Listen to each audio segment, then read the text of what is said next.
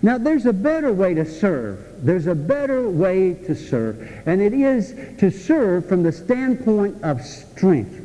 To serve God in worship, to serve God in serving our fellow man, in ministry. We can serve from a standpoint of strength if we know what Jesus knew. And he says right in the very early part of that chapter that Jesus knew he was from God, that he come from God, and that he was going back to God, and that God had put all things in his hands. And so Jesus knew who he was. And he knew that no matter the task, it would not change who he was. He realized that being precedes doing. Value-based worth versus performance-based worth. I serve you not because I have to, not because you just need it, but I serve you out of strength. It's not going to inflict any harm on me to wash your feet. And I think also we see that it flows from a good sense of self-worth. Was Jesus still Jesus after he washed feet? Was he still the Son of God?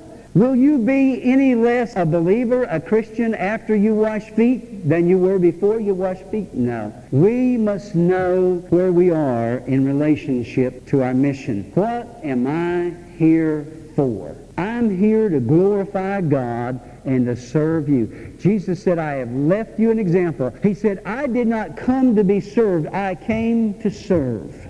He said, if I, your Lord and Master, have shown you this, then you should imitate me in doing this.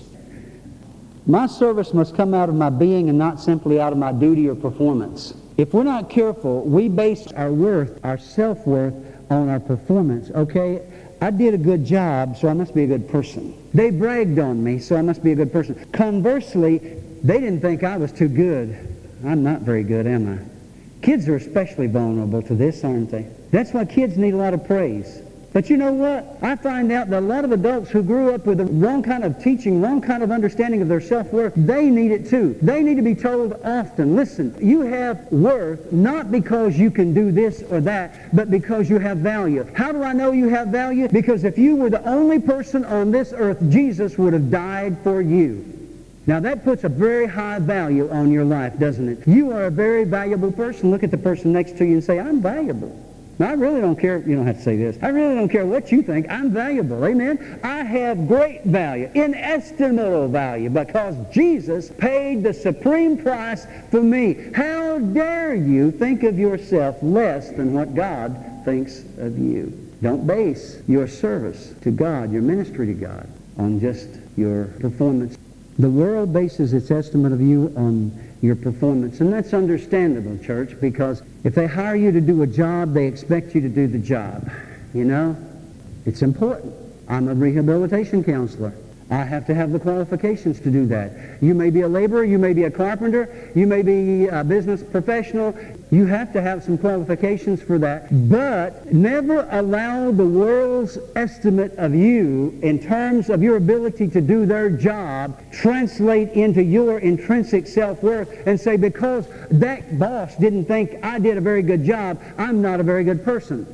Their estimate of your ability to do their job, take it for what it's worth, but don't let it define you for who you are. And another thing, no matter what has happened to you in the past, say this with me. I am not bound to my past. My past is forgiven. My future is secure. Therefore, my present is glorious. I can live in that church. I can live in that.